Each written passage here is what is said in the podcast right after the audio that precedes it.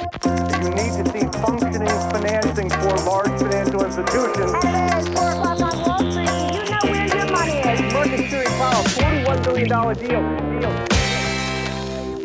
Då var det dags för ytterligare en bonusepisod. Jag har med mig finansvärldens Ferdinand som han brukar kalla sig själv. Jag tror att det blir väldigt mycket diskussion och prat kring utdelningar. Jag säger varmt välkommen till Marcus Hernhag. Kul att ha dig här. Tack, roligt att vara här. Du har ju skrivit en del böcker, skribent på privata affärer, frilans och en tvättäkta aktienörd om jag har förstått det hela rätt. Men för de som inte känner dig sedan tidigare Marcus, vem är Marcus? Ja, jag har ju bott i Stockholmsområdet sedan eh, millennieskiftet ungefär och jag är lång, skäggig och gillar aktier. Så tränar jag en del på gym men får knappt några resultat alls tycker jag. Ja, Jag tränar ingenting på gym nästan och får knappt några resultat jag heller. Så vi får liksom Effektivt! Effekt- Vi får slå våra kloka huvuden ihop och vi ska lyckas med det där. Men eh, hur började det med aktier då? Alltså, hur, hur hittade du intresset till aktier från första början? Eh, Jag började prata aktier med pappa en gång eh, 98. Men eh, jag har ju, jag är ju den där blyga ensamma killen som sparar sin veckopeng redan när jag var liten och någonstans där då passar det ju väldigt bra att börja investera veckopengen och sen inkomsterna så att jag trivs med det. Det matchar min personlighet och det är mycket skaparglädje i att bygga upp en förmögenhet liksom. Ja, men det, det kan jag ju tycka ibland. Alltså, det är ju lite grann som att se en istapp eh, tina på Nordpolen. Nu har jag kommit på det exemplet får jag ju inte dra för då kanske man liksom går och tänker lite grann på klimatförändringar. Det är ju inte bra. Men det kanske är lite grann som att se målarfärg torka. Det får ju också ta lite tid. Att man ser över tid hur man bygger upp en ekonomisk trygghet. Jag triggas av det här. Jag hör ju på dig att du triggas ju också av det här. Eh, det är ju viktigt att ha vissa visioner med det hela och att man följer utvecklingen på rätt sätt så att det blir roligt. Eh, personen trivs ju mycket med att skriva ner den sammanlagda aktieutdelningen jag får under ett år och sen försöka få upp den summan så att man kan se eh, vad jag ligger på årsbasis i ordinarie utdelningsflöde liksom och sen över år se stigande kurser eller trender på den fronten också. Ja, för det här kommer vi prata lite mer om. Både du och jag älskar ju utdelningsgrafen när vi ser år över år hur utdelningarna faktiskt växer. Och det, det är ju också lönen från portföljen, alltså inkomst av kapital. Förutom att vi då jobbar så är det här pengar som kommer till oss i, i portföljen löpande. Och man vill ju att det ska växa. Din far där och veckopengen. Ehm, sparade du hela veckopengen? Investerade du på den tiden? Fick du intresse från din far? Eller hur, hur riktigt gick det till när du började spara? Eh, jag hade ett par eh, aktier och fonder som föräldrarna köpt åt mig så att jag kom in kom in på den vägen helt enkelt och allt sparar jag ju inte utan konsumerar lite grann på tv och datorspel sånt där också. Och det var faktiskt pengar som jag fått igen tack vare att jag blev datorvan och sen IT-aktier via det och gamingaktier och så vidare så att det var ju ganska lönsamt att spela tv-spel. Det har det definitivt varit. Det har ju varit enormt lönsamt för en, för en hel generation egentligen som är intresserade av aktier och också har växt upp med datorspel och nu är mitt i livet, har köpkraften och förstår vilka spel som är spännande och vad som driver efterfrågan i spelvärlden. Hur gammal var du f- 00 då? För du sa 98 började du där kring. 00 var det ju en IT-hås och sen krasch. Hur gammal var du då? Jag var 22. Så att jag började jobba på privata affärer under år 2000. Det var ju rätt läge att höra av sig till tidningen och, och komma in och sen Ja det var en ganska tuff men lärorik start så att säga. Ja, jag hade ju nästan bara IT-aktier på den tiden men jag gav ju aldrig upp hoppet. Men jag fick ju utveckla min investeringsfilosofi och mina aktiestrategier mycket under de kommande tio åren för att verkligen hitta hem. Ja, för det måste jag ju fråga. Det var ju en, en väldigt eh, jobbig period. Vi hade ju, jag tror att det var innan eh, börsen vände då, 7 mars år 2000, så hade vi en uppgång på 71% på börsen. året innan så var det också en rätt hygglig uppgång. Ibland brukar vi se kraftiga uppgångar efter ett kraftigt fall. Här var det en kraftig uppgång på en ganska stor uppgång redan dessförinnan så det gick upp jättemycket. Sen föll vi då från 7 mars ner till oktober 2002 så det var ju en, en ganska stor nedgång men det hade varit en ganska stor uppgång också. Hur påverkades du som sparare och investerare där? Hur, hur pass ont gjorde det i, i magen då? Eh, det var väl en ganska mörk period i livet på lite olika plan så att det här var ju lite salt i såren så att säga. Jag jobbade lite för mycket och enformigt och var lite, lite ensam också i livet så att eh, det satte väl sina spår men alltså, det var ju inga problem och ur det onda kommer det goda så att säga. Eh, det jag lärde mig i börskraschen 98 det var ju hur snabbt det kan gå ner och sen hur snabbt det kan gå upp. Men det jag trodde mig veta då var ju något om fallhöjden i aktierna. Jag trodde ju att ja, men jag är långsiktig i det här. Alltså, och sen har man med en kursdubblingar i ryggen. Även om aktierna halveras i kurs har jag ändå reavinster kvar. Tänkte jag. Men 2001, 2002 det följer så mycket så det blev förluster ändå. Så att jag lärde mig den hårda vägen att det kan falla hur mycket som helst. Man måste ha riskspridning, money management, sälja i tid om trenden verkligen går ned, titta på rätt faktorer fundamentalt och så vidare. Så att det var en, en hård skola men eh, ja, en sorts värnplikt i livet liksom. en sorts finansiell värnplikt i livet, ja absolut. Och jag menar, som vi sa då, det var ju en eufori som föregick den här kraschen och långa nedgången. Utdragna var 972 dagar om jag vill minnas helt rätt. Så det var ju under en ganska lång period också och det tär ju på säkert varenda investerare såklart. Men eh, samtidigt så är det ju när det gör som ondast som det är bäst att köpa. Men det är ju så lätt att säga när börsen är glad så att säga. Men man måste ju våga komma ihåg det också när det blir jobbiga tider. Ja, jag disponerar om min portfölj lite grann. Jag investerar 2001 och sådär men det är klart att om det bara faller och faller, man ser ju allt minskar. Det är, då är det ju rätt att inte köpa för mycket för snabbt. Det är ju en nybörjarmiss egentligen. att Man kan se av olika anledningar att man ska inte nödvändigtvis, nödvändigtvis kasta sig in i det som gått ner. Men långsiktigt så jo, förr eller senare ska man ju passa på. Mm.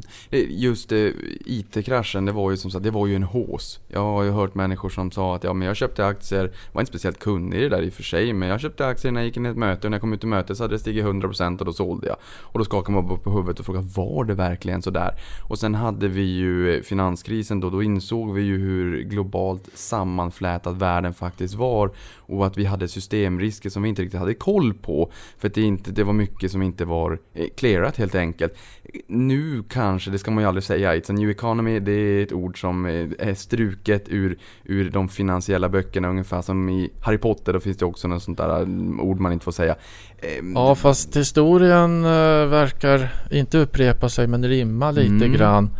Nu pratar man ju mycket om gammelmedia och teknikjättar istället. Det är egentligen gamla och nya ekonomin fast mycket mer modifierat och specifikt men det där historien rimmar så att säga.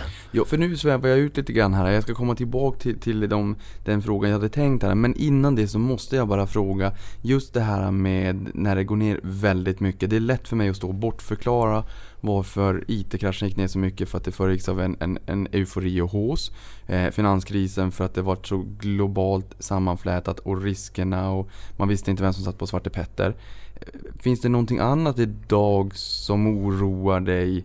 Eh, centralbankerna och hur man ska få ner den uppblåsta balansräkningen de har? Eller finns det någonting annat du som håller dig lite vaken om natten? Nej, inte alls. Det är något som livet lärt mig på börsen är det att det går inte att gissa sådana saker så det är ingen idé att oroa sig för något specifikt. Eh, man ska hålla ögonen öppna och följa vissa saker lite grann så man har nått hum om, om risker och, och så vidare. Så vi ska veta att det finns latenta jättefarliga risker i banksystem och så vidare. Men nej, det är verkligen ingenting nej. jag bryr mig så oerhört mycket om. Jag vet de som oroar sig för det jättemycket redan 2012 i Greklandsfrossan där. Och Där Stockholmsbörsen var ner 29% på ett halvår eller något sånt där. Och sen vände det bara upp igen och jag, jag förstod inte riktigt varför jag först gick ner och sen gick upp så där utan bara körde med mina metoder. Och ja, har man likvider redo att köpa och strategier och annat och handskas med det så eh, det är ytterst få tycker jag som de som studerar de mörkaste molnen och de detaljerade makrosiffrorna med räntor och konjunkturer som verkligen kan koppla det exakt till börsens rörelser. Jag kan det inte så jag, nej. Jag fokuserar inte så mycket på att gå och oroa mig. Ja, men det låter ju bra också. Jag menar livet är ju här för att leva så det är ju inte det är sunt att bara gå runt och oroa sig hela tiden heller. Och det finns ju sådana där citat som säger att det har förlorats mer pengar på att förbereda sig för börsfall än i faktiska börsfall. Jag kommer själv ihåg att på SEB och, och var med på kapitalrådgivningsmötena när man pratade från anal SEBs analysavdelning då centralt. Och det var bara Grekland, Grekland, Grekland och eh, det var eh, stabilitetsåtgärder, hur skulle man rädda, det var signalvärdet. Eh, eh och, och, sen, nu är det ju bortblåst. Det är nästan ingen som kommer ihåg det här. När vi, börjar, när vi tänker tillbaka så att säga, då kommer vi ihåg det. Men annars, nu är det ingen som tänker på det riktigt. Sen har, har vi ju också eh, ITH sen. Då framåtblickande P-talet var 27 på börsen. Nu är det ungefär kanske 13 på nästa år. Så att vi är ju en helt annan dag nu än vad vi var då också. Ja, det var ju toppvinster då. Och nu är vi väl kanske runt toppvinster eller så fortsätter konjunkturen upp så vinsterna stiger ännu mer.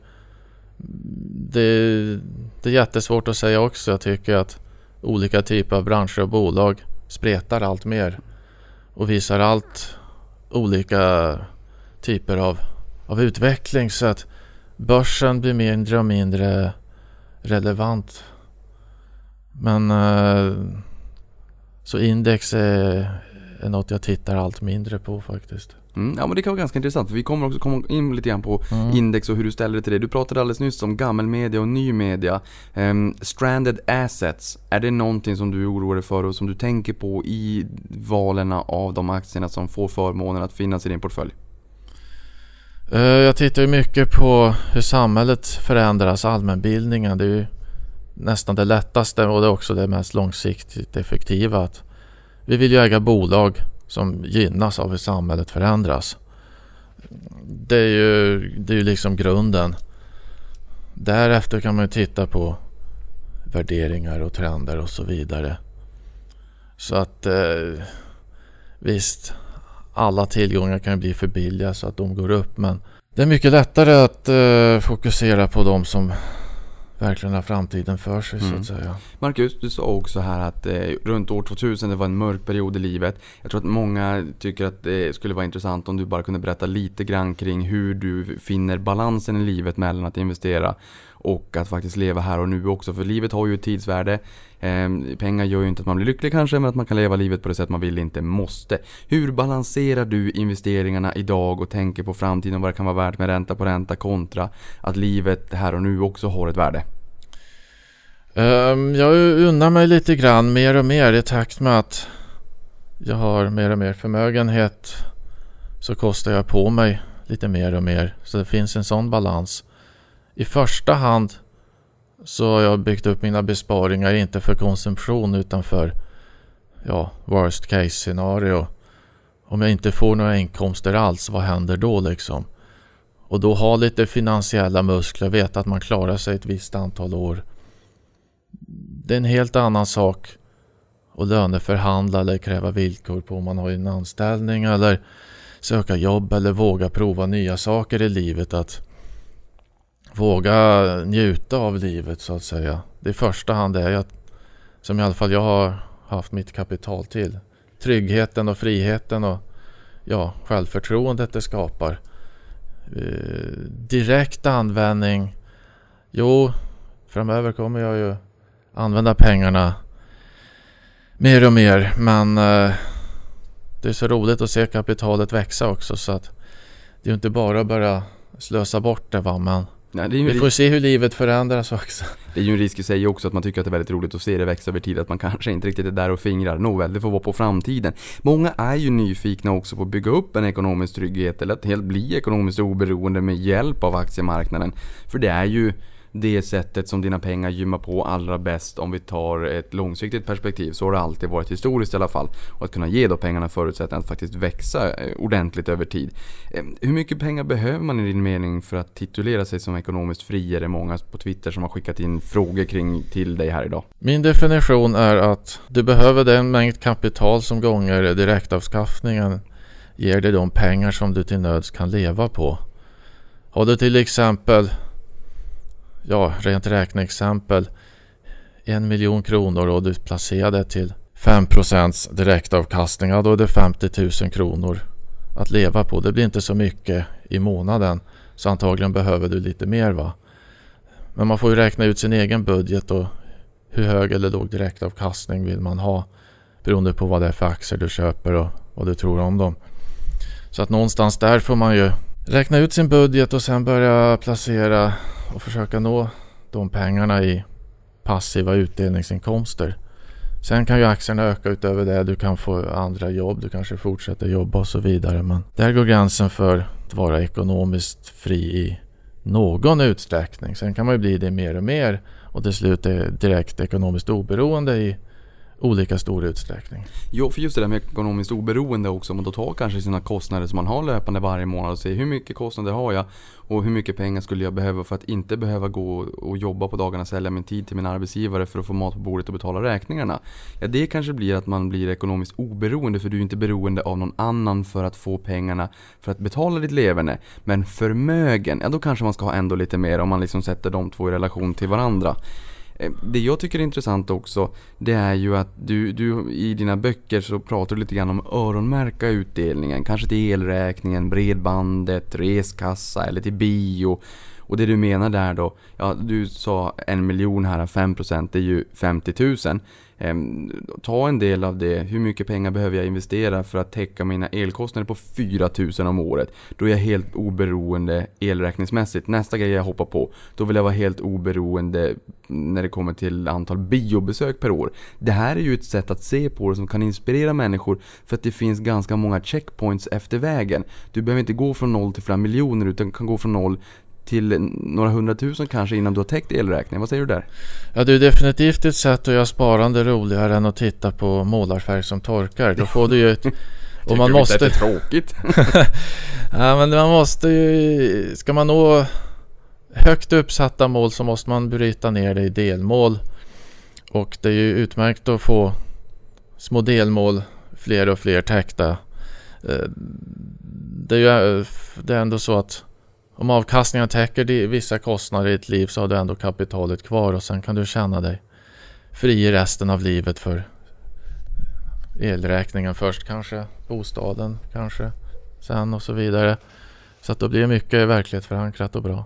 Ja för det kan man ju säga också, många gillar ju det här med trisslottsreklamen 25 000 i månaden i 25 år. 25 000 i månaden är ju 300 000 per år och så skulle du få 6% i direktavkastning. Jag tror Stockholmsbörsen ligger på runt 4 nu. Ehm, men om du då tar de bolagen som har högst direktavkastning, säg 6% då behöver du 5 miljoner. Då får du de där 25 000 i månaden i, i hela livet ut och inte bara i 25 år. Så det kanske kan vara någon form av mål för vissa. Att 5 miljoner, det, det kommer du ändå ganska långt med. I din första bok skriver du att vägen för att lyckas med aktier handlar om att lära känna sig själv. Jag håller helt fullständigt med. Men dina ord Marcus, utveckla resonemanget. Vi har ju alla olika mycket fritid och jobb. Vi har alla olika intressen. Vi är olika mentalt och psykologiskt. Att välja aktiestrategier det är ungefär som att välja vilken idrott man ska göra eller vilket instrument man ska spela. Valet i sig beror så mycket på vem du är, vad du gillar, vad som passar dig. Så att eh, någonstans där börja med aktier och sen så får du baka om degen successivt helt enkelt. det låter jättebra. Du, den här, på tal om den här degen, hur ser din investeringsfilosofi ut och hur har den utvecklats över tid? Uh, jag hittade ju till utdelningsstrategin uh, någon gång i slutet av 00-talet och kände att det var hemma för mig så att säga.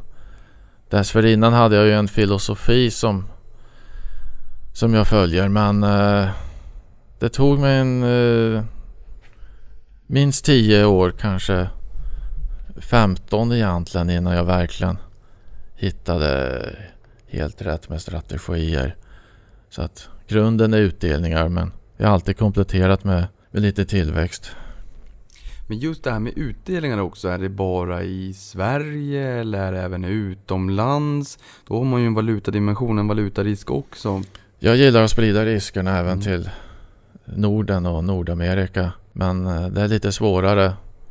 Det är lättare att få information om allt som börsbolagen inte skriver om i Sverige. Det finns tidskrifter, det är nyheter. Man konsumerar ändå mer info på sin hemmamarknad. Men det funkar ändå att ha en, del utländska aktier och det ger dimensioner och, som man annars skulle gå miste om. Du, du älskar ju utdelningar och nu har jag ju fixat tillsammans med eh, Niklas Aldén på Market Makers-podden att få, få tillgång till ett litet kaching-ljud i mobilappen på Avanza. Så att nu, nu låter det, om du har ljudet på på morgonen så kommer du höra kaching och höra de passiva inkomsterna trilla ner i depån. Är det någonting som gör att du favoriserar eller än mer tycker att det är roligt med att bolagen delar upp utdelningen? Hur ser du på den trenden? Ja, det skulle jag väl säga att det faktiskt gör det trevligare att få lite pengar då och då. Det är inte nödvändigtvis helt rationellt men ett jämnt kassaflöde är, ja, det är praktiskt och det är en eh, psykologisk bra effekt särskilt om det går ner på börsen. Jag själv har till exempel i nuläget jag får aktieutdelning 125 till 130 gånger på ett år. Lite beroende på exakt vad jag får innehav. Ja men det är ju en utdelning var tredje dag liksom i genomsnitt. Så att, Har jag sagt att du är galen? åh tack! Det gläder mig du tycker det.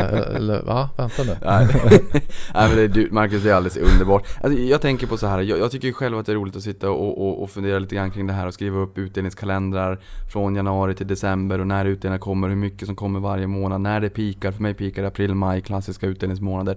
Gör du själv det här? Har du en utdelningskalender och vill du liksom kunna få...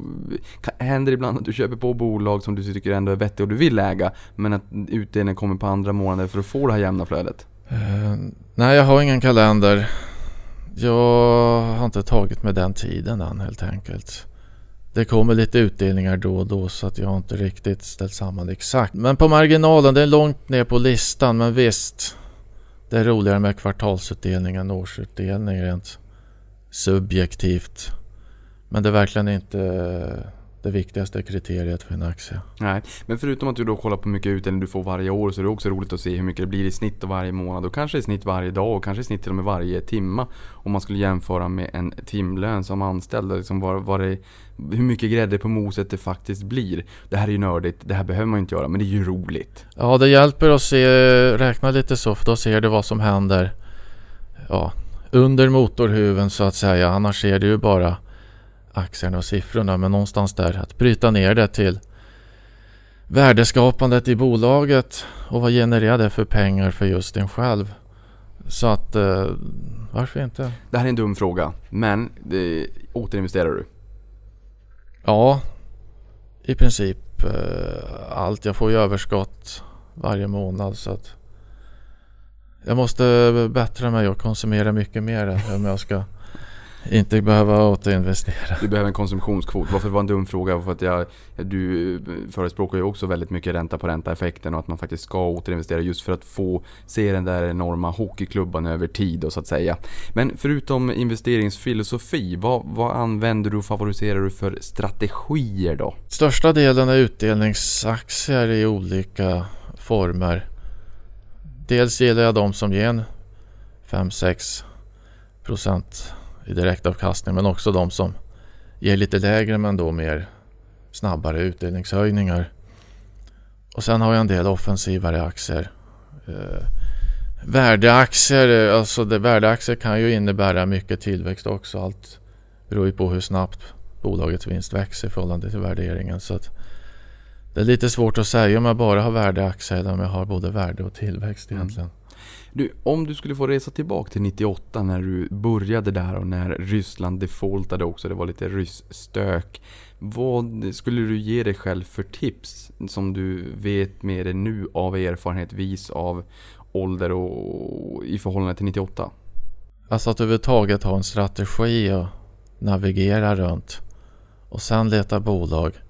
Jag letar nog bolag först så att säga. Utan att ha långa samhälleliga trender, utvecklingar och bolagens underliggande trender. Min favorit är utdelningen per aktie på 10 års sikt och se Stiger det eller ligger still eller faller det? Man kan titta på mycket på lång sikt bakåt och sen okej, okay, hur ser det ut framöver? Hur är samhället? Så även om jag gjorde hyfsade affärer på 90-talet så det är svårt utan grunden att då ha rätt behålla aktier tillräckligt länge eller så ligger man kvar för länge om man inte ser de där riktiga... Man behöver en röd tråd i investerandet så att säga. Annars vet jag inte. Det, det är bra att uppleva en rejäl sättning på börsen bara för att veta att det kan ske. Och sen, jag vet att jag lovade mig själv att skulle Föreningssparbankens aktie gå upp till 250 kronor på sommaren då skulle jag sälja allt. Och så gör den det och så säljer jag inte. Och så halveras den på några månader. Det är en sån där grej att idag skulle jag ju Okej, okay, jag känner mig överviktad i en aktie. Jag säljer lite grann. Jag säljer var tionde aktie eller var femte aktie så man skalar ner lite. Ha lite krut redo om det går ner. Eh, Sådana saker, många praktiska små tips som också gör att man mår bättre om det går ner. Det är väl det jag skulle vilja ha lärt mig. Ja, för just det där med att man har gått igenom en, en krasch eller en negativ period också, då lär man sig hur man reagerar och hur man sen agerar.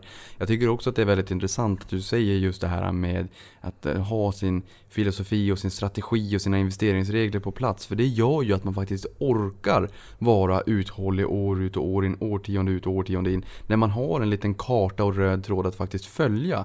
Så det är ju ett jättebra tips till dig som lyssnar på det här att har man någonting att luta sig tillbaka på, så här, just det, det är så här jag tänker, det är så här jag förhåller mig.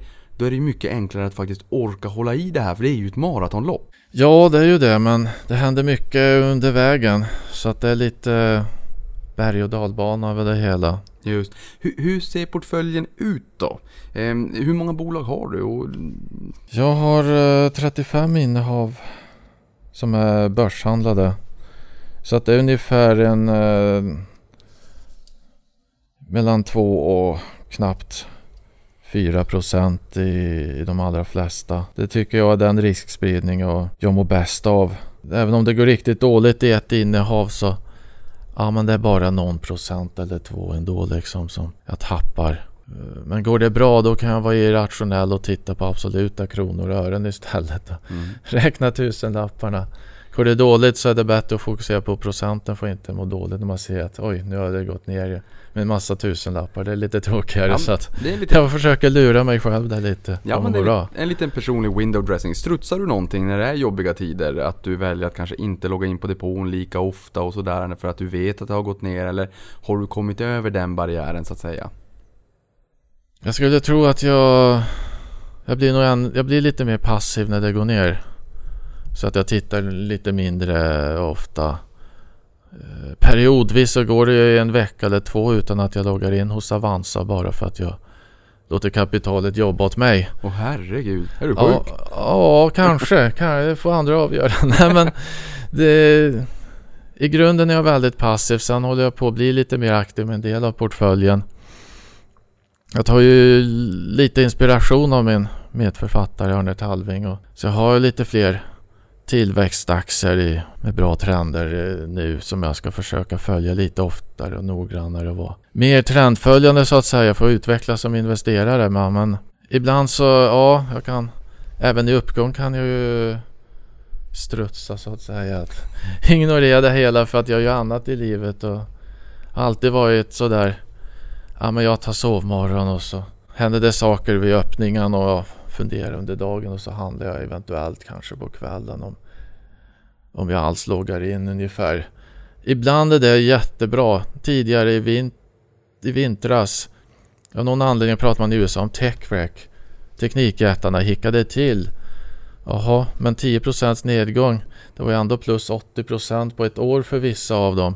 Oh, techwreck, hjälp, hjälp, det går ner. Ja, ja, men jag tittar knappt eh, på några värdeförändringar i jag har en teknikfond eller två. Jag har vissa svenska teknikbolag och sånt där. Men ja, jag har några procent hit eller dit, en liten rekyl. Jag, jag, jag hängde inte med ner, ner mentalt, jag hängde inte med upp mentalt. Det var som det, det gick över mig så att säga. Det känns riktigt skönt att inte gå in i någon kortsiktig stress eller oro så. Ja, men media har ju också en roll att hela tiden, det ska hända saker hela tiden. Det är nyhetsrapportering, det är liksom det är pang, pang, pang, det är fullt, fullt ö, speciellt amerikansk media. Precis som du säger, Netflix innan de kom med en rapport där de åkte på mycket stryk. Efterhanden är 14%.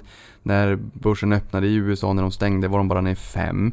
Eh, de var fortfarande en kursdubblare det året. Eh, Facebook upp 30% sen Cambridge Analytica-skandalen. Amazon upp eh, nästan 50%. Så att precis som du är inne på, även om man säger att det är tech TechRec så, så är det ju enorma uppgångar under året i alla fall. Och S&P 500 likväl som Nasdaq utgörs nu av närmare 26% av tech. Så att de har ju växt till så blivit väldigt stora. Men jag kan ibland känna när det går upp för mycket, när det går upp för fort.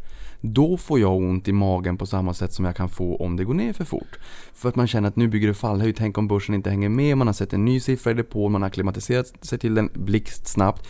Och så blir det jobbigt för att man tänker snarare kurs, man bygger upp fallhöjd och det blir dyrare när jag ska köpa nya aktier going forward för att jag ligger på köpsidan. Håller du med om det? Accelererad kursuppgång är ju i sig ett tecken på att det kommer någon form av topp efter den accelerationen. Det såg vi vid millennieskiftet. Vi såg det när börsen gick upp 2015, 2014 där plötsligt. 2015, sju och en halv vecka. Ja, det gick upp ordentligt där. Sen låg det stilla på toppen och sen viker det ner.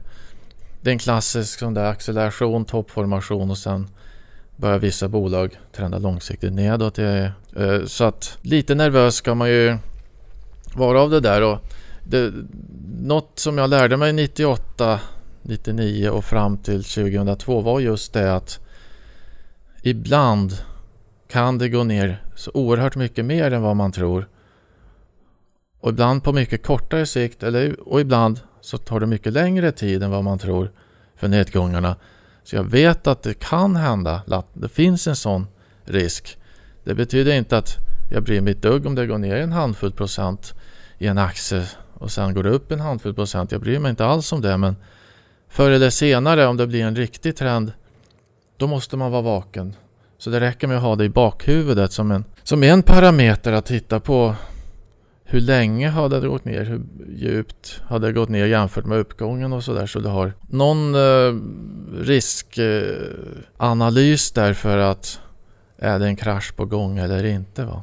Ja men sen tänker jag också det här, du gillar ju utdelningar, nu säger att du har eh, tagit inspiration av Arne Talving då med, i och med den nya boken som du har skrivit, Den enkla vägen att bli rik och fri med aktier. Och att du kommer att försöka eh, hitta lite mer tillväxtbolag och som har lite starka, bra momentum, stark trend. Vilket ska bli spännande att följa dig framåt och se hur den eh, utvecklas. Men, men jag tänker att i och med att du gillar utdelning. Jag vill minnas när jag gjorde något poddavsnitt för eh, ganska länge sedan nu. Så kikade jag på hur utdelningarna påverkades under finanskrisen. OMXS30 30 mest omsatta aktierna, 29 bolag till antalet. Ni vet att Atlas Copco AB ligger där. Eh, jag tror att det var fyra bolag som slupade, slopade utdelningen. Ehm, bankerna hade ju ganska jobbigt i Baltikum. Är det någonting som gör att det blir så mycket enklare för dig att fokusera på att se hur har utdelningstillväxten utvecklats år över år? För den svänger ju inte alls nämnvärt lika mycket som börsen i jobbiga tider. Exakt, det är det som får mig att kunna vara passiv, spara tid, det är effektivare det utvecklar jag i min bok Den enkla vägen blir rik på aktieutdelning. Att till exempel Atlas Copco, vinsten svänger mycket mer än deras ordinarie utdelning per aktie. Allra mest svänger aktiekursen. Det finns mest att tjäna på att följa aktiekursen men också mest att förlora om man inte klarar det. För nybörjare, för den som vill vara passiv, ja, utdelningstrenden det är ju den som rör sig minst och som är lättast att följa och se trendmässigt och förstå trendmässigt. Det är utmärkt att börja där så att säga. Det är lite grann som att hålla i en flaggstång, en väldigt lång flaggstång med en stor flagga, en stor drake längst upp som fångar upp mycket vind. Längst ner när du håller i flaggstången, det händer inte så mycket utan det, det, det går ganska segt. Men där uppe med, med draken eller med flaggan, det svänger ju jätte, jättemycket. Och om man blir lite åksjuk av det, ja men då kanske man ska hålla längst ner här kring just de här utdelningsaktierna då. Eh, du pratade om portföljen tidigare. Kan du dela med dig om, av några guldkorn, de här riktiga favoriterna i portföljen? Det är lite svårt för att det beror lite Då tar på... vi alla. Smart. Nej men det beror alls på vad favorit på olika sätt och så vidare. Mm, du får utveckla. Tar jag bara en i högen så en tillväxtfavorit är ju Fort Knox på NGM-listan. Det är ett av mina mindre innehav men deras programvaror för redovisningssystem. De säljer bra, det är snabb tillväxt. Det är hävstång på vinsten så att eh, de har ganska lite återkommande kostnader för kunder som stannar kvar. Det blir en oerhörd utväxling. Jag kan inte värdera den aktien. Jag har ingen aning vad man skulle sätta för eventuell riktkurs för vad då fullvärderad. Men vinsten stiger, utdelningen har ju goda framtidsförutsättningar. Aktien ligger i långsiktigt stigande trend. Jag menar det är en jättetrevlig eh, liten aktie att ha. Medan jag till exempel i amerikanska Johnson Johnson. Jag får ju mycket. Eh, jag tjänar egentligen mindre där men där är ju en aktie jag kan vara helt passiv i egentligen. De kommer nog alltid att klara att höja utdelningen ytterligare eh, några decennier liksom så att det är en favorit på så vis med läkemedel, konsumtionsvaror och medicinteknik. Det är som en, en stor säker kassako. Här tror jag folk blir lite arg på mig ifall vi skyndar bort från den här punkten alldeles för fort. Har vi någon fler? Ja, alltså jag gillar ju fastigheter. Va? Jag har ju 17% i fastigheter just nu. Så att eh, en favorit är ju Castellum. Där är jag också rimligen säker på utdelningshöjningar årligen i många år till. Och jag kan inte säga om aktien ska vara- kosta 140, 150, 160, 170 kronor. Det är inget jag tittar ett dugg på men den ligger där passivt och utdelningen kommer. Och det, det är jag mycket trygg med så att säga. Medan till exempel eh, ja, Swedish Match är ju ett inte för att jag är kund hos dem men de har trogna kunder.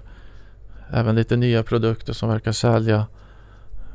Ingen konjunkturkänslighet. De är bra på att återköpa aktier. De knaprar och knaprar med så det blir färre och färre aktier, mer och mer vinst och utdelning per aktie. Det är liksom också en trevlig favorit att vara passiv i. Ja, de har ju faktiskt återköpt ah, halva utestående aktiekapitalet, eller halva utestående aktierna så att säga, sedan de kom in på börsen 97-98. Ehm, och samtidigt, de har ju en vision att göra världen rökfri, att man då ska snusa istället. Ehm, hur, hur ställer du dig till den här typen av bolag? Eh, om, om man ska prata etik och moral, ja, men det här får ju alla eh, fråga sin egen inre kompass. Vi har ju tobak och alkohol, och har vi även cannabistrenden i, i USA och Kanada och sådär. Hur ska man, hur, hur, tänk, hur tänker man där? Eller hur tänker du där? Allt beror så mycket på så det är ingenting jag ristar i sten. Eh, det finns väl en gräns för allt men å ena sidan det är ohälsosamt att snusa men det kanske är bättre än vissa andra alternativ så är det bra eller dåligt. Rätt eller fel. Det, verkligheten är komplex så att jag ristar i... Det är inte, det går inte att säga binärt vad som är moraliskt rätt och fel och sånt där så att det är inget jag funderar så mycket på. Ja, jag har ju själv sagt att jag då inte har aktier i Swedish Match men då var det någon som sa till mig nu Niklas, det kan du mycket väl ha. Se avkastningen som en betalning för alla priller som fastnar under skon när du går på stan. Ja, också Också en bra poäng. Ja, det är ett sätt att se på det. Vi pratade lite grann om eh, vissa aktier som har lite högre eh, värderingar, kanske högre P-tal. Det är svårt att liksom värdera aktien. Det blir lite grann ett leap of faith. Man kan ju inte räkna på allting riktigt. Ehm, samtidigt som vi såg eh, Amazon, jag har sagt det många gånger tidigare, du som lyssnar på det här nu får du höra det en gång till. Amazon eh, tiodubblades 10 dubblades första året när de kom in på börsen 97. Om man orkade med att ha kvar dem så sa jag att man fick 80 000% till. Nu hade de Amazon Prime Day 16 juli i måndags. Då var det en ny siffra för en liten förändring idag. Slår ju jättemycket på hela historiken från 97 då. Nu är de upp 123 000%. Då förstår man ganska enkelt. Det räcker med att hitta en raket i portföljen så kommer det bidraget dra upp totala avkastningen på portföljen väldigt mycket. Min poäng är att man kanske ska våga hitta något guldkorn när man tror att det här går inte att räkna på, jag tror på framtiden, jag tror på att marknaden kommer vara väldigt, väldigt stor där framme. Eh, vad säger du här? Hur ska man tänka kring bolag med skyhöga P tal där man inte riktigt kan räkna på dem? Men det kanske framtida vinsttillväxt kommer att väga upp för det här. Hur tänker du där? Alltså så länge trenderna håller behåll. Sen finns det ju en väldigt intressant diskussion att Amazon på 90-talet eller om du köpte H&M på 70-talet. Om man bara köper behåller och gör ingenting. Ja men till slut så sitter man ju då efter ett bra decennium eller två och är totalt överviktad i en aktie. Ska man då sälja av enligt allt vad riskhantering och riskspridning heter ska man göra det. Och så blir det ett fantastiskt decennium till. Då är det helt fel att sälja av. Men det är ju frågan hur man ska se på den riskhanteringen och sådär. Och även framgångsrika aktier går ju ner i vissa börskrascher så att man kan öka då igen också. Så att i någon utsträckning skulle jag ju alltid ta hem vinster förr eller senare för att ha balans i portföljen. Men men hur gör du med balansen där då? För jag menar, det, det jag har sagt förut att det är lite grann som att sätta en sumobrottare på relingen på en liten eka.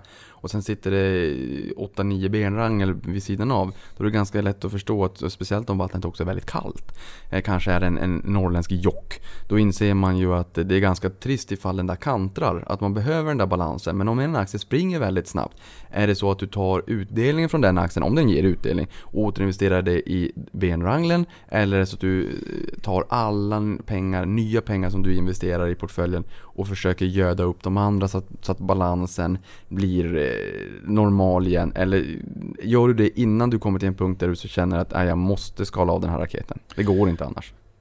ja, jag har jättesvårt att återinvestera utdelningar i det som redan har rusat och i det som jag redan ligger väldigt tungt i.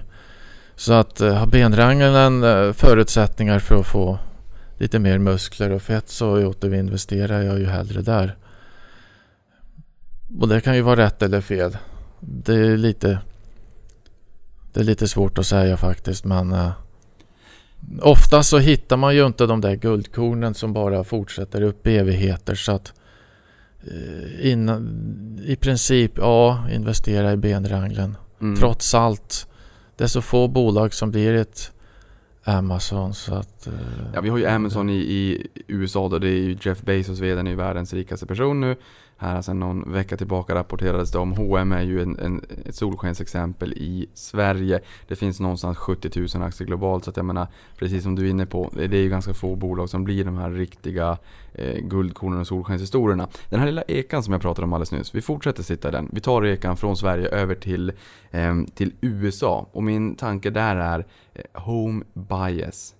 Hur ser du på home bias och hur ser du på att gå över ån efter vatten? Vi har ju pratat lite om USA, att du gillar spridningen. Ehm, ja, det finns några nya branscher i USA jämfört med Sverige som, som Sverige saknar. Jag tycker vi har få läkemedelsbolag liksom och sånt där så att Johnson Johnson var ju trevligt komplement tyckte jag. Eh, jag har också köpt eh, ja, nöjesparksbolaget Six Flags. Det är liksom berg och dalbanor och annat i Nordamerika och. Kina så att det finns liksom inte den typen av konsumentvaror på Stockholmsbörsen men det finns eh, så att det, det är lite olika då. eh, Six Flags and Magic Mountains, du har inte, du hoppade över Tivoli i Danmark då? Ja, ja det Finns det några andra nordiska guldkorn i portföljen eller är det mer Sverige och USA? Kanada? Jo då. Jag har en del eh, andra nordiska. Sampo till exempel.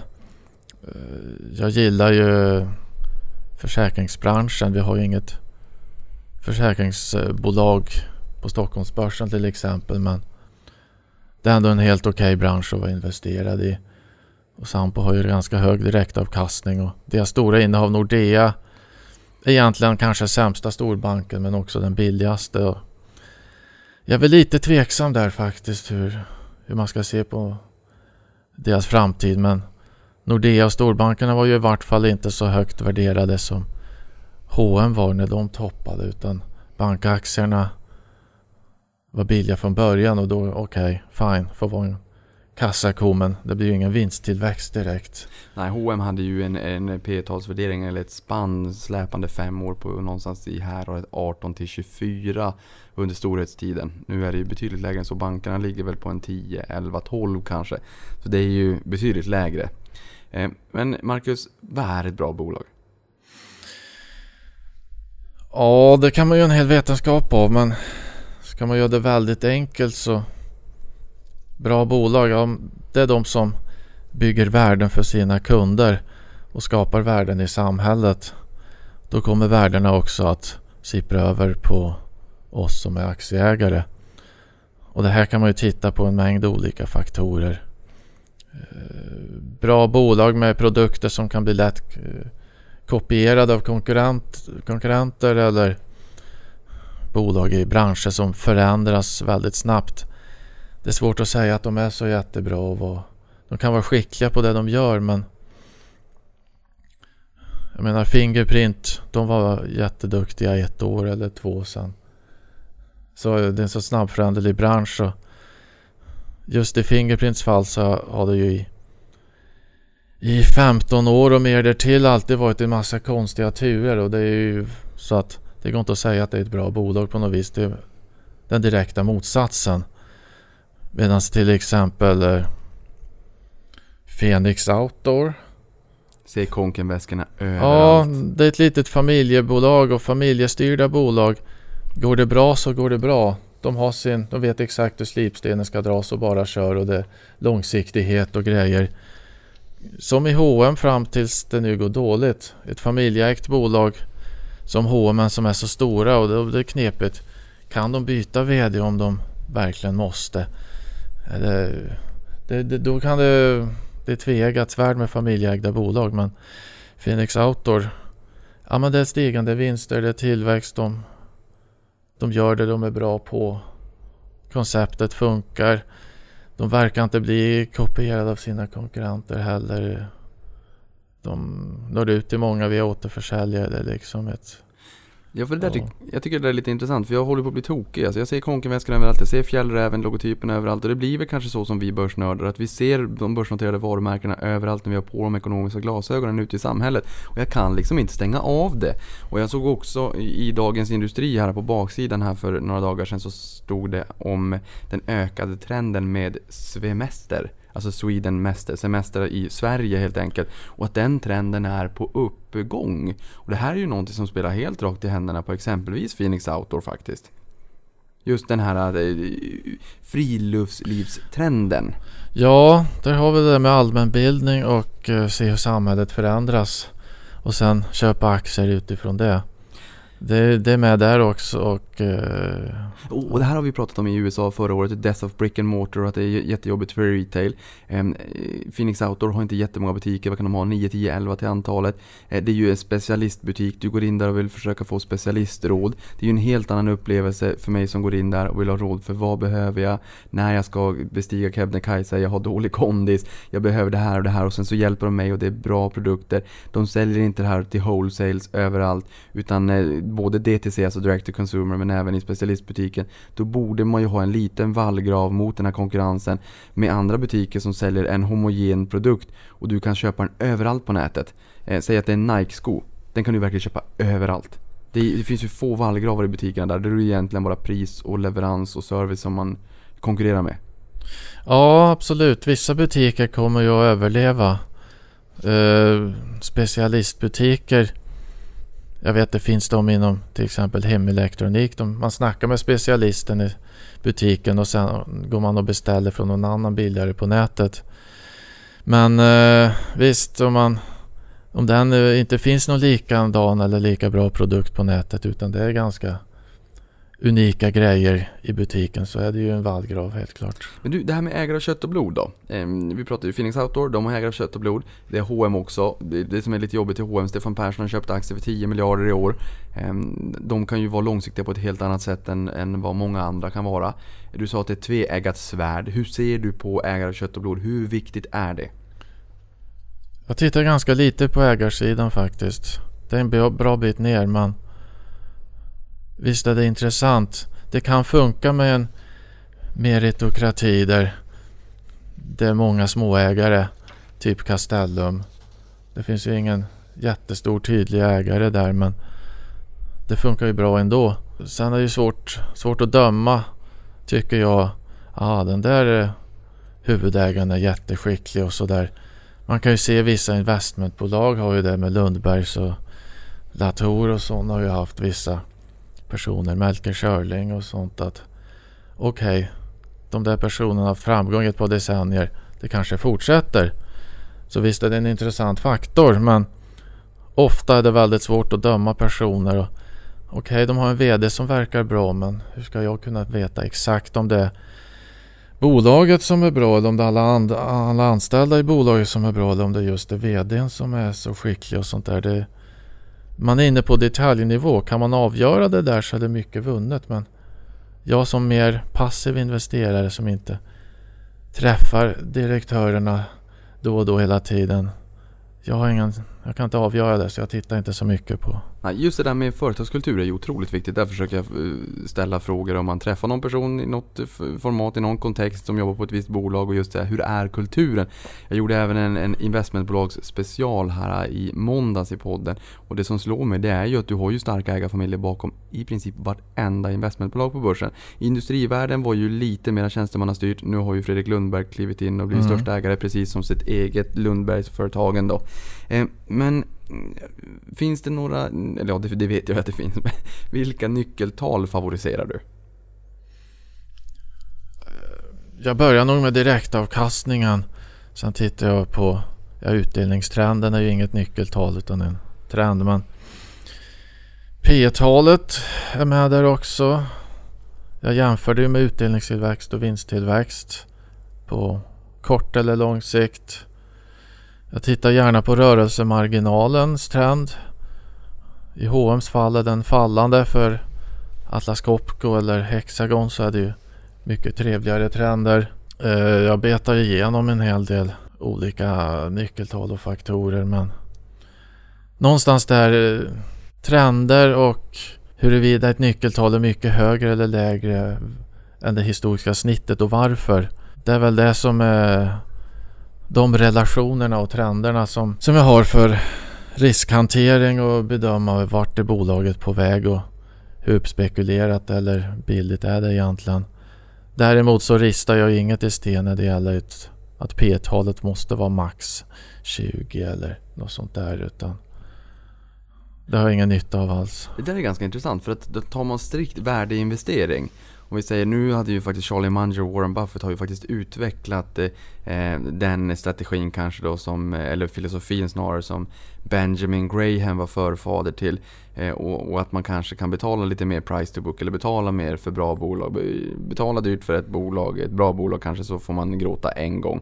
Eh, och ja, det här klassiska också att det är ju bättre att betala en, en bra prislapp för ett fantastiskt bolag än en fantastisk prislapp för ett bra bolag. Ehm, hur ser du på det här strikta med exempelvis att bara köpa eh, bolag som har ett P tal under 10 och en price to book under 1? Blir inte det lite tråkigt? Jag skulle aldrig ha sådana regler. Var det något jag lärde mig när jag testade Benjamin Grahams formler? Vi har ju läst boken Intelligent Investor, det är ju värdeanalysens grund liksom.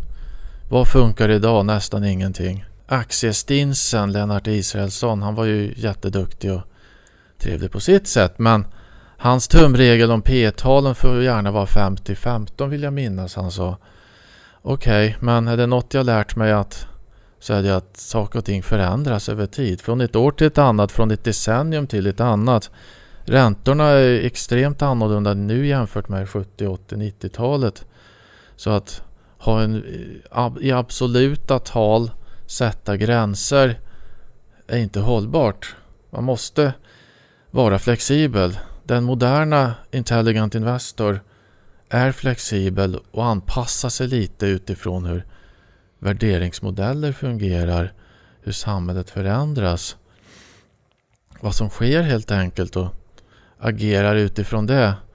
Det finns en hedgefond i USA som är extremt framgångsrik men du får rätta mig om jag har fel men är det fonden eller bolaget som heter Renaissance? Oj, and Renaissance Capital, nej men det är nog bolaget.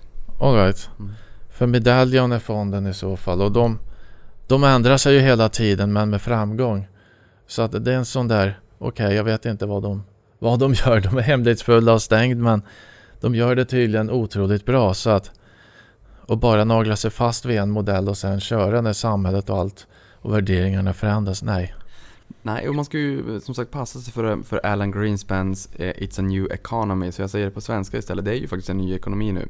Och vad jag menar med det med The Intelligent Investor och på den tiden, 20-30-tal, eh, vi har ju en otroligt global värld idag. Vissa bolag som är väldigt duktiga, de kan ju få en världsmarknad inom loppet av eh, dagar. Bara ta Google Play eller App Store exempelvis. Om du har en app som slår. Då har du flera hundra miljoner nedladdningar på nolltid och sen så tar du betalt för det där. Eh, det kanske också ställer högre krav på investerare att förstå att vilka bolag finns det, vilka affärsmodeller tror jag på, vilka har en jättepotential och kan nå en global närvaro supersnabbt. Fängbolagen är ju ett klassiskt exempel på det. Ja, det är som eh, jag nämnt att det spretar väldigt mycket på börsen mellan vissa olika branscher. Eh, OMXS30-bolagen i Sverige ligger väl fortfarande under toppen 2015 va? Ja, 17.20.02 den 27 april 2015. Så att vi, är inte ens, vi är inte ens tillbaka ännu. Medan man tittar på vissa IT-bolag och tillväxtaktier och annat längre ner på listorna så har det gått upp, upp, upp. Och framförallt i USA där teknikjättarna finns de går upp och står för största delen av avkastningen på S&P 500 medan många andra aktier går mycket trögre. Facebook är ett, mitt favoritexempel att deras marknadsföringsframgång jag har själv inte förstått hur framgångsrika de kunde bli men när sajter har den där lilla Facebook-knappen och sprider deras varumärke gratis åt dem driver trafik till deras sajt åt dem att alla stora sajter i hela västvärlden i alla fall gör reklam för Facebook genom att ha den där sociala medieknappen och driver trafik till deras sajt. Värdet av det omräknat till kronor om året skulle ju vara annonspengar för ja, obeskrivligt mycket. Det är en sorts eh, global skalbarhet i affärsmodellen de kommit över och blivit så stora så att alla är beroende av dem. Och eftersom det är globalt, det är IT, det är skalbarhet, det är hävstång på vinsten. Det går inte att räkna på, det är mycket fascinerande och den mänskligheten har aldrig tidigare kunnat skapa så globala marknadsföringsframgångar. Så att helt klart, man måste måste kanske ge avkall från fundamenta och titta mycket på momentum och trender. Ja, men det, det, är lite grann som Paypal som köpte svenska iSettle också. De har det här lilla P1. Elon Musk var ju där i, i bolaget i tidiga år. Eh, nu har man lite sån där Paypal-logga på, på eh, olika e-handelssajter och då känner ju konsumenten, ah vad bra, Paypal har ett samarbete med de här sajterna, då kan jag lita på sajten så behöver jag inte lämna ut mina uppgifter utan jag använder ju Paypal. Eh, det där är exakt samma grej egentligen och i Sverige om vi ska ta en motsvarighet här, det är ju Klarna. Där mm. ser du ju också att, dels Facebook som du var in på, att har man, ska man bli kund på en sajt, ah, vad ska jag välja användarnamn och lösenord? Ser man att sign up med, med Facebook så ökar du konverteringen, jag tror att jag har sett någon siffra på 90%. Ser du Klarna på en e-handelssajt och ska shoppa i Sverige så ökar det också konverteringen, en siffra har jag inte. Men, men det fungerar ju, de gör ju också reklam för Paypal på väldigt många sajter runt om i världen. Och det är också sådana där trender, jag ska bara säga det kort, det är ju att eh, Paypals finanschef sa att det finns två miljarder människor globalt som inte har en traditionell relation till banken, alltså konton, kort, bolån, krediter. Men de har en telefon och där finns vi. Och vi vill bli, bli the bank for the unbanked och kunna se de där trenderna. Och det är, mm. Men i boken också så skriver du om Charlie Munger som man pratade lite grann om korrelationen mellan hög avkastning på kapitalet och en akties långsiktiga utveckling. Alltså om, om bolaget bara tjänar 6% över tid, det spelar ingen roll vad du egentligen köper aktien för, du kommer nog få 6% eh, över tid. Men är det så att man har en jättehög avkastning på kapitalet så kommer du få en sjuhelsikes bra avkastning över tid. Eh, hur ser du på det här? Ja, ytterst är det så det fungerar. Köper man in sig i ett bolag så köper du in dig i det egna kapitalet. Tillgångar minus skulder och sen är det det du köper in dig på. Jag vill ju gärna se att avkastning på eget kapital är över 10 procent, helst 20. Sen kanske vissa bolag belånar sig för att få lite sån hävstång. Men om vinnare förblir vinnare så eh, lite högre värderingar men det är ändå värt det i längden vad säger du på vinnare? Att behålla sina vinnare och verkligen våga tro på att de kommer att kunna fortsätta vara vinnare. Det kan ju vara vettigt. Det är ju inte alltid busenkelt men, men det kan ju vara vettigt. Kontra turnaround cases. Du kan ju få jättebra avkastning på ett turnaround case men så kanske du går in i två andra och så kollapsar de helt enkelt. Eh, skulle, har du någon gång hållit på med och skulle du vara lockad av turnaround cases?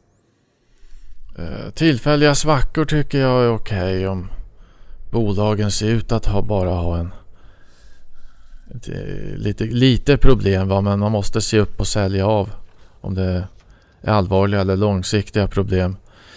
Eh, om man kan om man vill ägna sig åt turnarounds, det är inte så mycket mycket jag satsar på själv. Det är ganska svårt faktiskt att avgöra.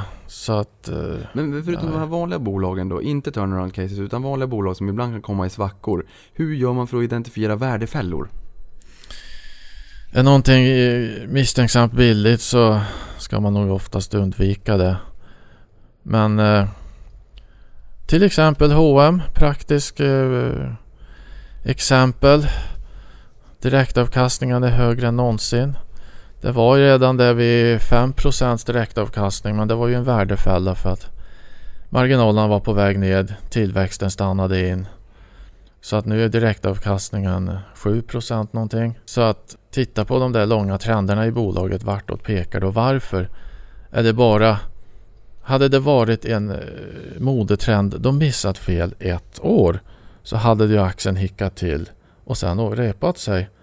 Nu är det mera en hel samhällsförändring med e-handel, ökad konkurrens, deras stora butiksytor för det gamla hm varumärket och så vidare. Eh, och då är det en helt annan sak att eh, lockas av de fina nyckeltalen, den ovanligt låga värderingen. Det är väl där, då är det stor risk för värdefälla även om H&M kanske är ganska nära någon form av kursbotten så det är ju inte så att det blir lättare för dem framöver. Tar vi investmentbolagen då. Eh, favoriseras av många, brukar vara nybörjaraktier säger man. Det betyder absolut inte att det inte är aktier för de som är lite mer varma i kläderna. Men man får ju ofta en god riskspridning. Vi har ofta ägare av kött och blod i, i investmentbolagen också. De har ju faktiskt varit värdeskapande historiskt. Hur ser du på investmentbolag och hur ser du på substansrabatten? Investmentbolag är jättebra att börja med. Det är ju riskspridning och substansrabatt gör att du köper in det lite billigare så att ditt kapital räcker till lite större exponering mot innehavens eh, underliggande intjäning. Så att långsiktigt lönar sig eh, det ju men eh, det är egentligen lite roligare att äga aktierna direkt tycker jag men det är inte så att du, för du ja. sa ju 35 aktier i portföljen. Det är inte så att du sopar under mattan, att du tar ett investmentbolag så har du egentligen indirekt och direkt fler än 35 aktier. Uh, jag har fonden exakt högutdelande och det är ju 50 aktier då underliggande. Men uh, sen har jag inga investmentbolag. Jag sålde mina Investor i, för någon dag sedan. Ja, faktiskt. Inga alls alltså? Okej. Okay. Ja, jag flyttade kapitalet till uh, exakt högutdelande istället. Det är lite olika viktning så att säga. Exakt högutdelande. Den har gått bättre i kurs sista året. Eh, det är lite högre direktavkastning. Det är jämn viktning runt 2% per innehav. Stora delar av Investors portfölj finns där men jag får ännu mer riskspridning via andra nordiska aktier och sådär. Jag ville få ner in antalet aktier i min portfölj också till lite, lite, lite lägre så att... Du fick på en liten autopilot. Ja, jag, jag gillar ju fortfarande Investor och substansrabatten och lockar så att jag rekommenderar ju fortsatt det. Det är, det är bra grejer men men, ja, inte för mig just nu. Nej, men ta nybörjarmisstag då. Du, ja, du är ju frilans och är skribent på privata affärer. Du kör ju deras aktiechatt också på fredagar i vanligt fall. Jag vet inte om den går nu under sommaren. Nej, det är semester. Semester. Det låter bra. Men vad tycker du är de vanligaste misstagen som många eh, sparare gör? Och vad är de vanligaste frågorna du får på aktiechatten? Ett vanligt misstag är ju att köpa lite för tidigt i, i nedgång. Många har ju ökat alldeles för tidigt i H&M och Fingerprint och sånt där. Eh, folk har ju svårt att avgöra om det är en tillfällig rekyl eller början på en lång nedgång. Där måste man se upp. Så det är väl ett av många vanliga misstag och att folk låter sina utbombade aktier ligga kvar. Eh, Anot och Eniro har ju väldigt många olika ägare medan vissa kvalitetsbolag har väldigt få. Så att Sen har du ju, du har ju skrivit ett, ett antal böcker också. Em, Men förutom dina böcker då, finns det några böcker som har inspirerat dig? Så här blev Warren Buffett världens rikaste eh, av Börjesson. Just det. Den, eh, den inspirerar mycket utifrån att kunna låta kapitalet arbeta åt mig medan jag gör något annat. Eh, One Up on Wall Street av Peter Lynch också. Fantastisk. Ja, även många tumregler och citat man hör här och där. Tänker man efter så, och spårade så var Peter Lynch Mm. oftast väldigt tid, tidigt ute med att säga det så att säga. Så att det är väl eh, Det är väl de två främsta kanske.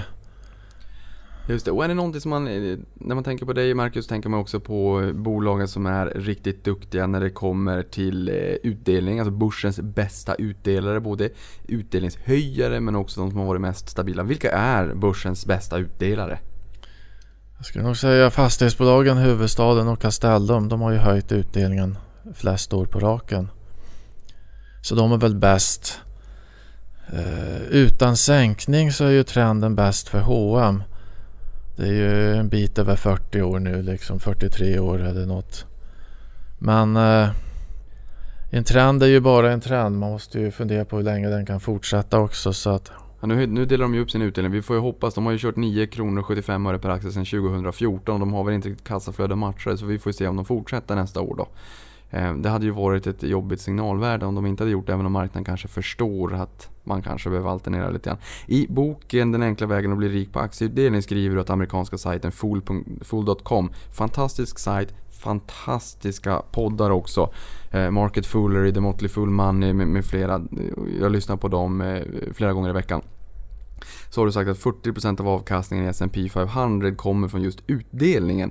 Då tänker jag mig så här, hur ser du på amerikanska eh, utdelare? De är ju mera...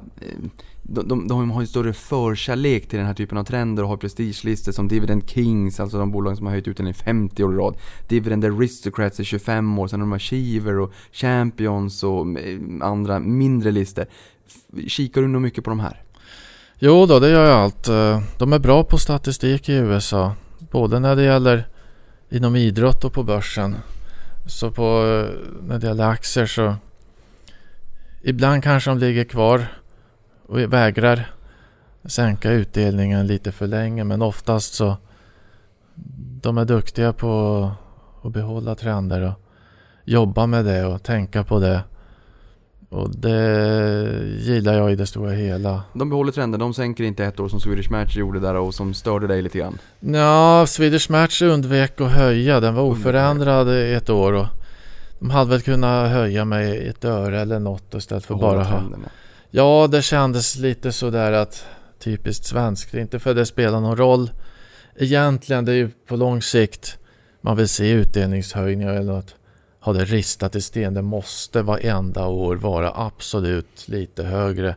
Hur lite den är. Nej, så behöver det ju inte vara men det, det, just det där var lite, lite för onödigt. Jo, nej, men jag håller med. Det, det, det är ju självfallet. Man vill gärna att det ska öka lite grann över tid. Det blir så jobbigt att förstöra en trend annars. Det blir ju... Ja, vi stod ju och pratade om det men här nu. men det är klart. Nej, de, de borde ha höjt lite grann tycker jag också. Det här med utdelningsväxt är ju löneförhöjningen i portföljen och den växer ju ofta snabbare än inkomst av tjänst då.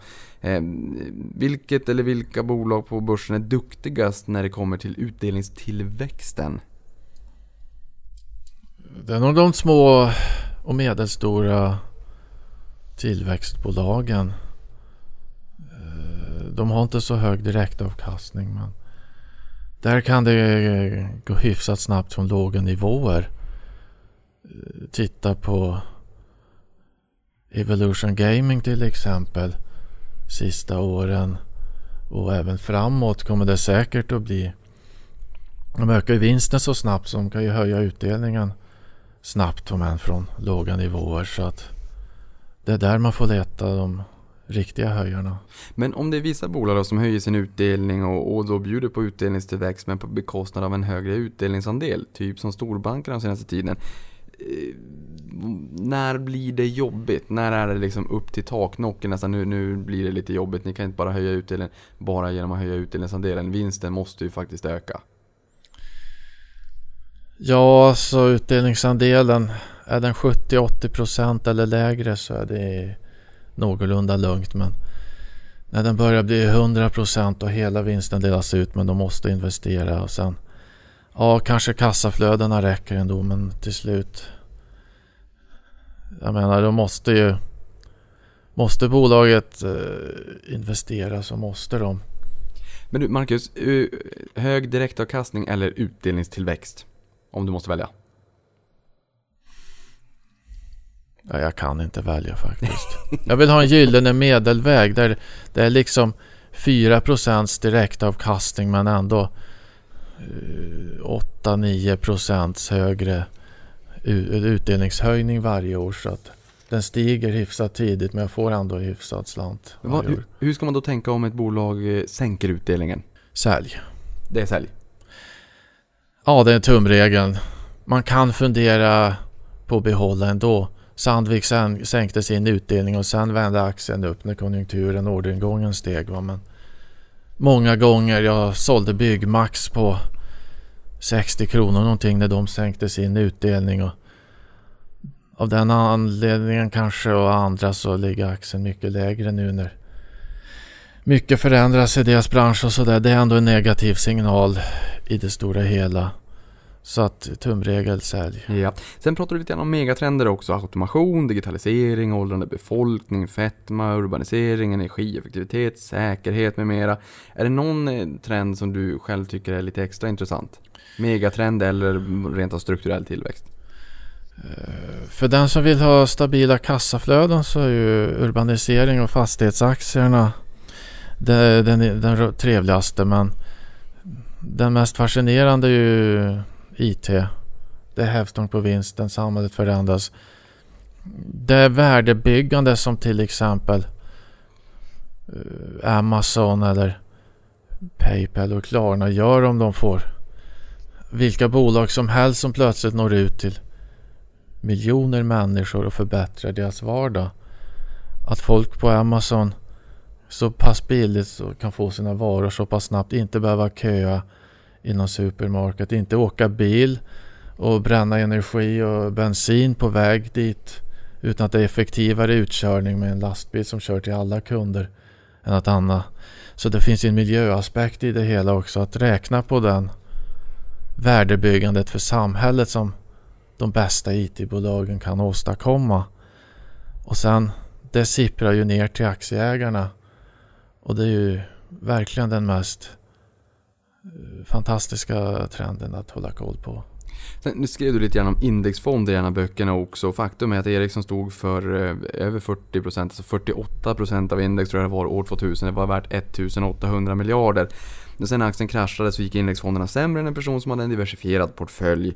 Allt annat lika i generella termer. Hur ser du på indexfonder och den ökade trenden mot just passiva investeringar, passiva ETF-flöden där man inte bryr sig om värderingen och fundamenta på samma sätt utan det blir liksom funny money om man så säger. Eh, särskilt indexfonder som bygger på börsvärden eller eh, aktiernas omsättning eh, har jag svårt för. Det är svårt att värdera dem för det är så många bolag. Eh, det är inget intelligent bakom. Jag menar exakt högutdelande följer åtminstone vissa utdelnings och volatilitetskriterier. Medan alltså ett börsindex som bygger på börsvärde det, det blir oftast eh, förr eller senare så har vi en stor Ericsson eller H&M och storbankerna där som drar ner det och passivt och man vet ju inte. Det, det är helt okej. Okay. Många indexfonder är billiga. Du kommer säkert tjäna mer än ett vanligt räntekonto på 10 år. Jag avråder inte från något indexsparande eller sånt men det, det är ingen favorit heller. Nej, för då får det är du... svårt att veta exakt den där indexfonden har nått för mig och sen ja, men får du ingen utdelning du ser bara priset. Vad gör du då när det går ner i priset? Kan du analysera alla bolagen? Du får inte ens kassaflöde. Vad gör du? Har man, det är svårt att... I ett bolag då kan man ju se exakt vad som händer och liksom med utdelningar och andra och navigera. Så att en för då, får du inte, då får du inte möjlighet att plocka in guldkornen och visst det är ju så också att in- indexsparande är både billigt och säkert en superbra sparform för många som vill in och, och faktiskt komma igång med ett sparande och, och kanske inte har den bara på sparkonto. Man kanske kan ha en indexfond som en bottenplatta och en hedge mot sig själv också men att just du och jag som står här nu när vi spelar in, vi är ju obotliga aktienördar och tycker ju att det är fantastiskt roligt också. mm. Eh, vad anser du om preferensaktier då? Mycket bättre än eh, räntekonton i vart fall. Jag halkade in på Balders preferensaktier på slutet av 00-talet. Vill jag minnas, då var det mycket billigare. Nu är preffarna ganska dyra. Och Balder har köpt tillbaka in på 350 spänn då. Ja, det var tider när man kunde köpa en på 280 och sånt där och få hög direktavkastning. Men jag gillar preffar. Det är utmärkt komplement. Det, det finns så få obligationer som man kan köpa som privatperson. Eh, Så att och räntefonder är ju svåra att analysera. Använder, Så du- att, använder du någonting överhuvudtaget av teknisk analys eller är det fundamenta all in för hela slanten? Jo, jag tittar på teknisk analys snedstreck börspsykologi så där med bottnar, toppar, trender. MA 200 hör ju till teknisk analys och glidande medelvärden. Lite grann mellan tummen och pekfingret så där va. Framförallt hur långa trend, kurstrenden ser ut och konsolideringsintervall kan man ju fundera ju lite på har en aktie vänt tidigare kanske den gör det igen och sånt där. Men Har du blivit trendifierad av Arne? ja, Kort och gott ja. Hur hittar du själv inspiration på börsen då? hög direktavkastning och stigande utdelningar i förhållande till fin samhällstrend, megatrend, utveckling så att oj, det här är exponering till någonting jag tror kommer att bli stort i framtiden eller viktigt för samhället och så bra värdering. Ser ut att vara ett bolag där alla vinsttrender och gå upp kursen en, kanske neutral eller har rekylerat lite. Jag har jättesvårt att köpa kursvinnare men blir det bara en liten rekyl så går det bra igen. Helt irrationellt men så funkar jag. Ja men det är ju mycket sådär. Det, det, vi är ju bara människor. Hur ser du på belåning då? Ja, lite belåning är säkert bra men det är inte nödvändigtvis för alla. Det beror ju på hur man... Det viktiga är att ha... Äger man sin bostad så ska ju belåningen i vart fall vara under 70% helst under 50% innan man använder bolånet för att köpa aktier för. Men det är klart, kan du låna för 1 till 1,5% och köpa aktier som ger direktavkastning på 3, 4, 5, 6% plus lite kurstillväxt utöver det. Då är du kassaflödespositiv. Men även om räntorna börjar stiga så att antagligen är det en bra deal att få lite sån hävstång men eh, det ställer ju lite mer krav på att du köper rätt aktier så att Och just Det psykologin också. ja, det är inte nödvändigtvis för alla men visst, ja, det är bra grejer liksom. Sista frågan också jag fått in här från Twitter. Det är ju, du är ju frilans. Eh, Mm. Skribent på privata affärer där och bland annat. Eh, hur tänker du kring eh, tjänstepension? För då tänker du egenföretagare. Sparar du det här i bolaget och låter det förräntas eller lägger du det i någon form av tjänstepensionslösning? Eller hur har du ordnat det för dig?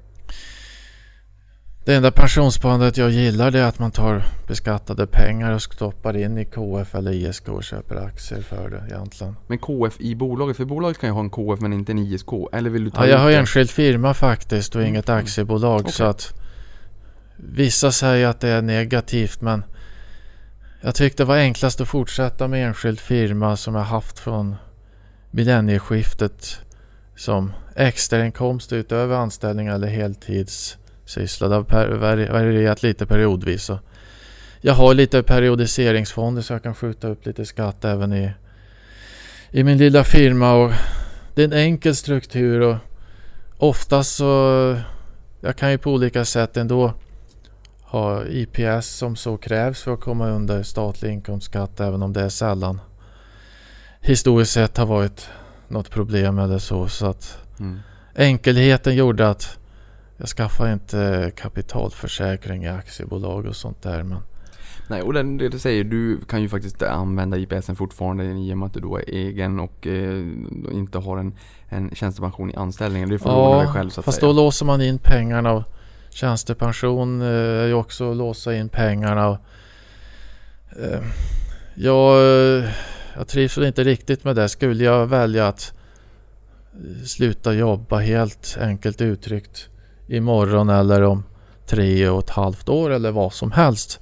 Och sen en hel del inlåst. Eh, ju mer frihet desto bättre och sen optimera allt skattemässigt där eh, Ja, så att det är inte det allra viktigaste att eh, optimera skatten för mig utan det är andra värden. Marcus, stort tack för att du kom till podden och eh, pratade lite grann om utdelningar och din strategi och filosofi under en timme och 20 minuter. Det har varit fantastiskt trevligt, det tycker nog både jag och lyssnaren. Och det enda och det bästa jag kan säga det är väl utdelning på dig. Detsamma. Trevlig utdelning på dig. tack detsamma. Wow,